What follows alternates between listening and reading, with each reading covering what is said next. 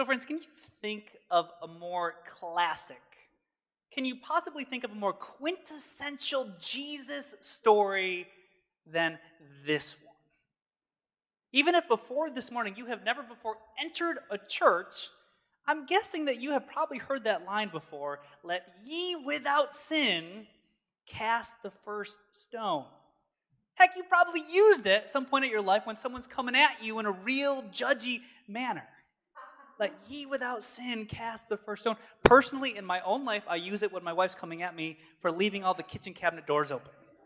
Sarah, let ye without sin cast the first stone. Not only is this a classic quintessential Jesus story, but practical too, right? Get Sarah off my back for a little bit. So here's how the story breaks down Jesus and his disciples have once again returned to the great city of Jerusalem. Last time we heard about Jesus coming to Jerusalem, he was in town to celebrate Passover. This time, he is in town to celebrate what is known as the Festival of the Tabernacles. And for the Festival of the Tabernacles, thousands of Jews from all over the world would gather in Jerusalem in order to remind themselves of how God had cared for their ancestors when they were wandering through their wilderness on the way to the promised land. And the way they liked to remember that was by constructing for themselves kind of makeshift shelters out of palm fronds and sticks and what have you. So they would build these little shelters, these little tents, and they would stay in those tents. They would sleep there overnight for the whole week that they were in Jerusalem. In very broad strokes, you can kind of think of it as religious camping.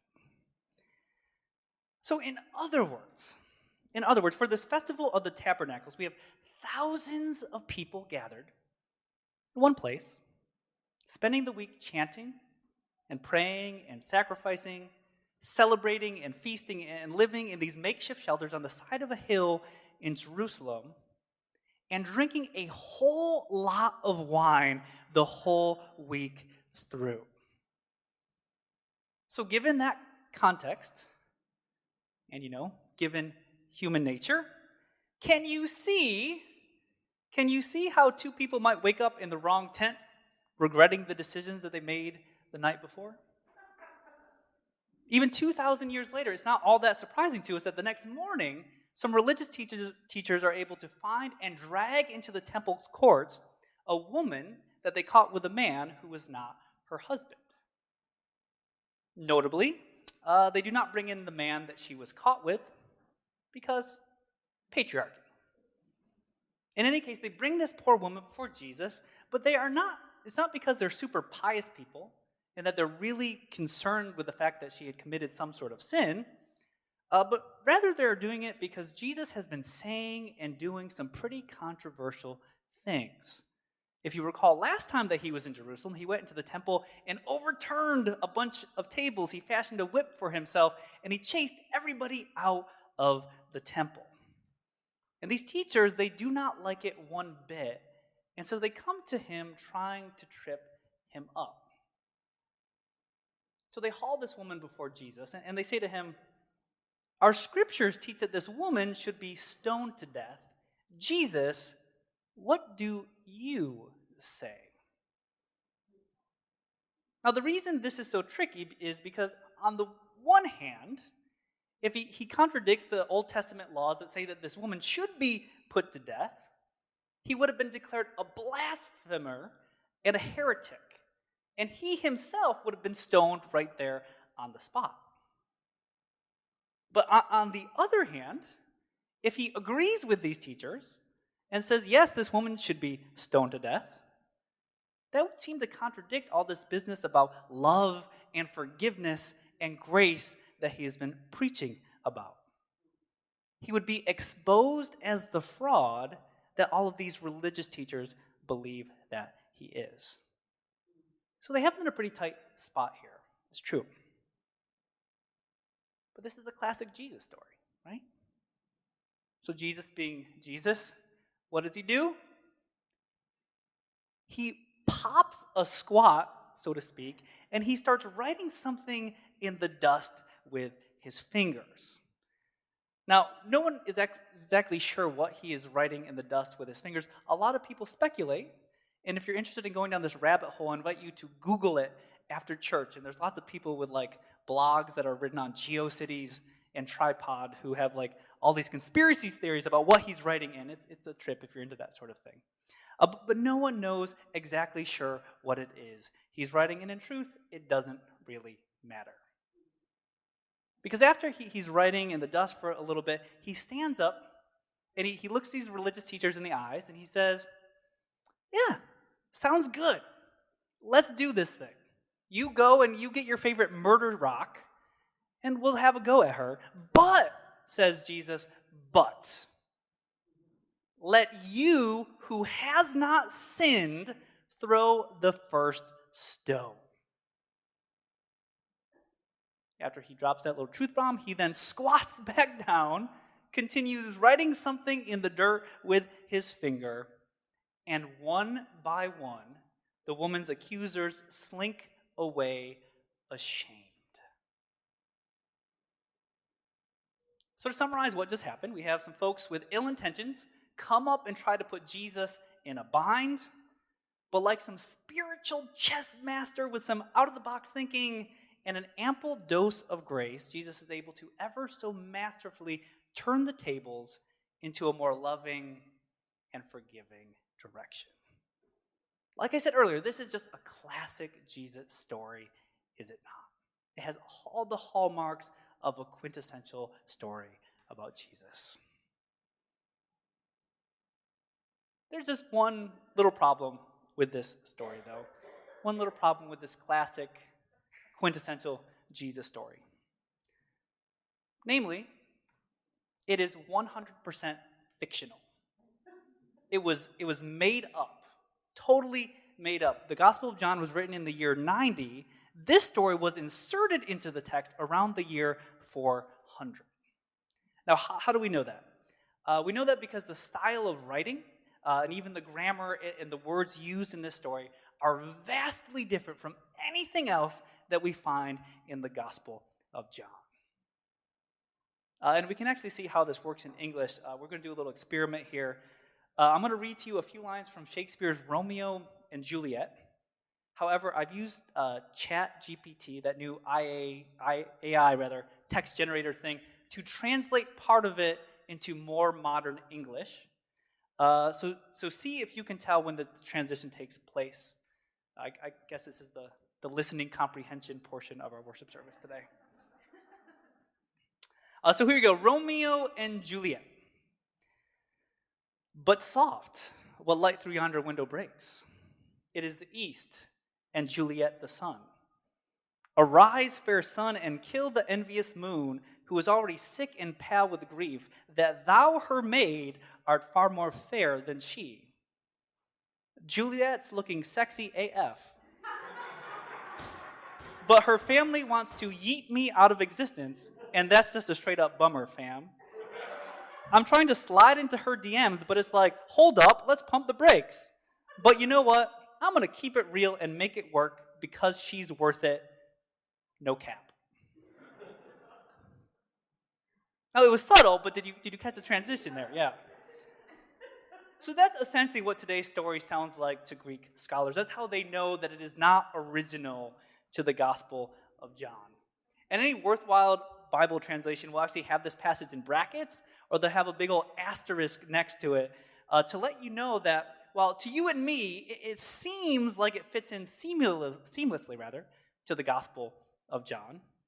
Uh, and well, there's really no doubt in our minds, is there, that if Jesus was put into this situation, that is exactly what he would have done. Uh, but even though that is the case, those brackets are there to let us know that the story is not genuine, that it is, in fact, 100% made up. But I want to go on a limb this morning and suggest to us that the fact that this isn't a genuine Jesus story, I want to suggest that that isn't a necessarily bad thing. And in fact, in some ways, I think it's kind of instructive for us. And, and the reason I think as much uh, has, of all things, something to do with the game of chess. So, starting back in the 16th century, chess players started uh, recording, keeping fastidious records of all the games that they played. They'd write down every single move, every counter move, every counter, counter, counter move of every single chess game that they played. And by the 1950s, the Moscow Central Chess Club had amassed a literal library just full of chess moves. It was a big, musty room full of shelves, and on the shelves there were these little boxes, and in the boxes there, there were index cards uh, that contained on them all the mu- moves used in a particular game of chess that occurred sometime in the past. Now, at the time, there were only about three or four players in the entire world who had access to this library of chess moves. And what these three or four players would do was when they were coming up against a, a new opponent, uh, they would go to this library and they would pull the box that contained all of that opponent's past games, and they would memorize literally thousands of their opponent's moves. So they knew just how their opponent played, and they would know just how to beat them. But somehow, some way, in the 1980s, the, the, Russian Chess Federation was convinced to put all of this information into an online database, to make it publicly available, and to let people add their own chess games to it. And when they did that, what happened was that this database, which is nicknamed Fritzy, uh, it just exploded in size to the extent that nowadays, when chess masters sit down to play a chess game, they have memorized tens of thousands, if not hundreds of thousands, of moves from this database. And one of the interesting things you can do with this Fritzy is you can enter into it any move and it will tell you how many times that move has been used in the entire recorded history of chess. Nerdy? Yes, but I think that's pretty cool. And here's how the typical game of chess plays out. If you enter any opening move into this Fritzy database, you will discover that that move has been played somewhere in the realm of about 2 million times before. You put in the second move, and you'll discover that the second move has probably been played somewhere in the, the 500,000 range. Enter the third move, and that number goes down to about 300,000 times that has been played before. By the sixth move, that number is down to 90,000. By the seventh move, is down to about 2,500. And down and down that number creeps until somewhere around between the, the 15th and the 20th move, the pieces on the chessboard will be in a position that is completely unique, that is 100% novel, that has never before occurred in the history of the universe. And that is because, according to mathematicians, there are more ways to finish a game of chess than there are atoms in the universe. 10 to the 102nd power if you're a math person, that means something to you, you it means nothing to me, but it sounds like a very big number. That's how many possibilities there are to finish out a game of chess. Which is to say that from the 15th move or so on, you are left entirely to your own devices. Right? Ha- having memorized specific moves and counter moves and counter counter counter moves is going to do you no good it then becomes a question of how all that study, about how that memorizing, all that learning, how it's formed and molded you such that you can respond competently and skillfully and masterfully to this new frontier that you are on, that nobody has ever been before.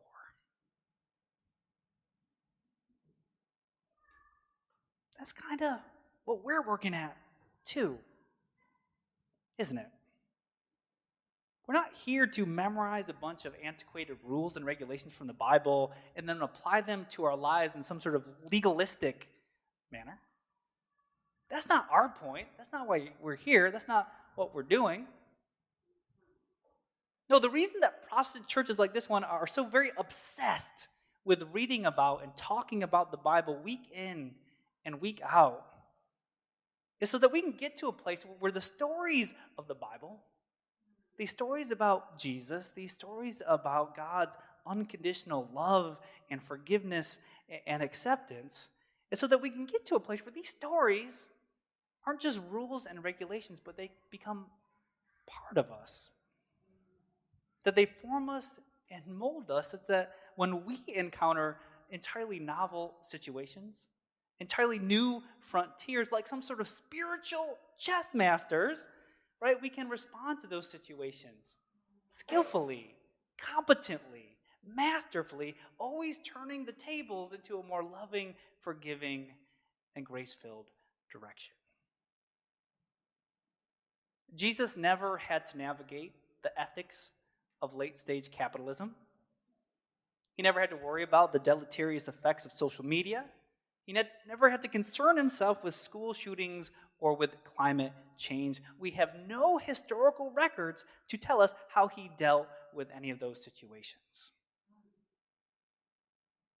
Nevertheless, hope is that 2,000 years from now, when we're dead and gone and people are looking back at the stories of our lives, we're hoping that folks will look back and say the same thing that we say about today's fictitious story from the Gospel of John. Yeah, they'll say, Jesus may have never been put in that situation. But if he had, right? If Jesus had, that is exactly how he would have responded. Friends, may it be so. Amen.